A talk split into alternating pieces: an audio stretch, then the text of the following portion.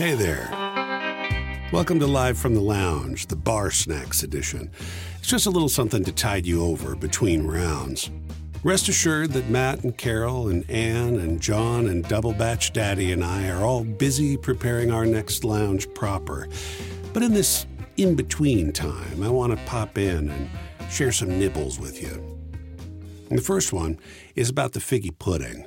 Had a great time last night whipping this dish up. Uh, there's some pictures and a video on the website, so check those out. But a couple of notes uh, about making the figgy pudding if you haven't done so and you're interested in doing it. First, it comes out as kind of a giant chocolate muffin when all is said and done. And that's great. I love a good chocolate muffin. So no no issues there. But if you want it to be a little chunkier, a little chewier, I do have a couple of suggestions. The recipe calls for you to puree the mixture of dates and figs. And I would say if you want a little chewier pudding, just rough chop those before you saute them in the water, and then just dump that whole thing once it cools into the batter, and you'll have a little bit of a chunkier, chewier. Also, Feel free uh, to add nuts or candied fruits if you dig that. Uh, cherries would be great with this. Uh, and even maybe some chocolate chips would be good in there if you want to really up the chocolate ante. Uh, I'd also want to tell you that the recipe makes more like six to eight servings, not four, as advertised. So plan accordingly. They say to fill them up halfway. Um, I was a little over half on most of them and still had batter left over, and I made five. So it's really going to be a six to eight serving dish. So you may want to adjust the ingredients accordingly if you're only serving four, or have a few left over for, for a day or two later. They're, they're delicious. Also, I'm not quite sure what the deal is with the sauce. That's a lot of cream and butter and sugar. Adjust those to your taste and, and let me know what you come up with. Uh, and also, finally, about the flambe, the one thing that I neglected to mention, which I really should have mentioned, is that you want to heat your brandy in order to really get it to flame up right. Uh, very, very simple to do. Just take a small saucepan, add the brandy in there, kick it up on low heat, and just when it starts to bubble, you'll start to see it steaming a little bit. And that's what's going to ignite. That's the alcohol burning off. So take that Make kind of a moat. I found that was the most successful way. Rather than pouring it over the top, it tends to want to soak in to the pudding, and then it's harder to light. But if you make a little moat of brandy around the bottom of it and you kick that up, it makes a beautiful, beautiful flame.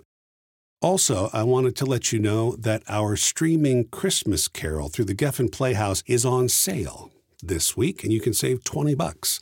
It's 40% off through Christmas Day, so that's a $30 stream instead of a $50 stream.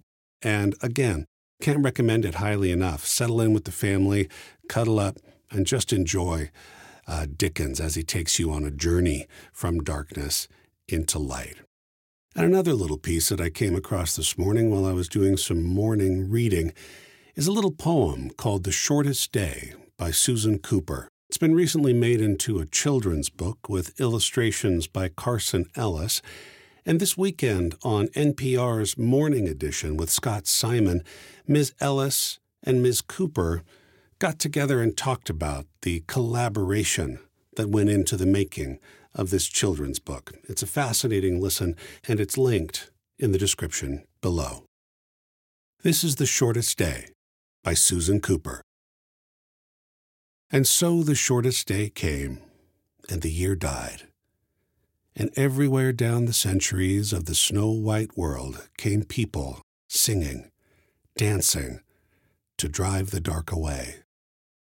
They lighted candles in the winter trees. They hung their homes with evergreen. They burned beseeching fires all night long to keep the year alive.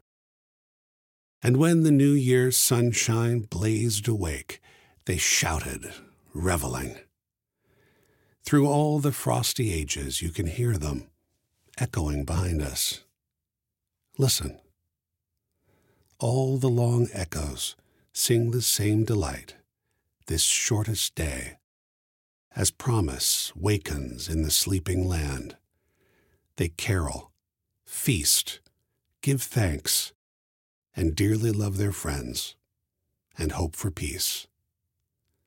And now so do we, here, now, this year, and every year. Welcome, Yule. It's a beautiful little piece, and the illustrations by Carson Ellis are gorgeous too. Uh, if you can find this little book, you can get it on Amazon, Barnes & Noble, I'm sure, or your local bookseller. The Shortest Day by Susan Cooper with illustrations by Carson Ellis. And that's our lounge, Bar Snacks Edition. Just a little something to tide you over between rounds. In the meantime, hope you have a happy, happy holiday. We'll be back early in the new year with a brand new lounge, intuitively designed to help you to learn, to love, to lounge.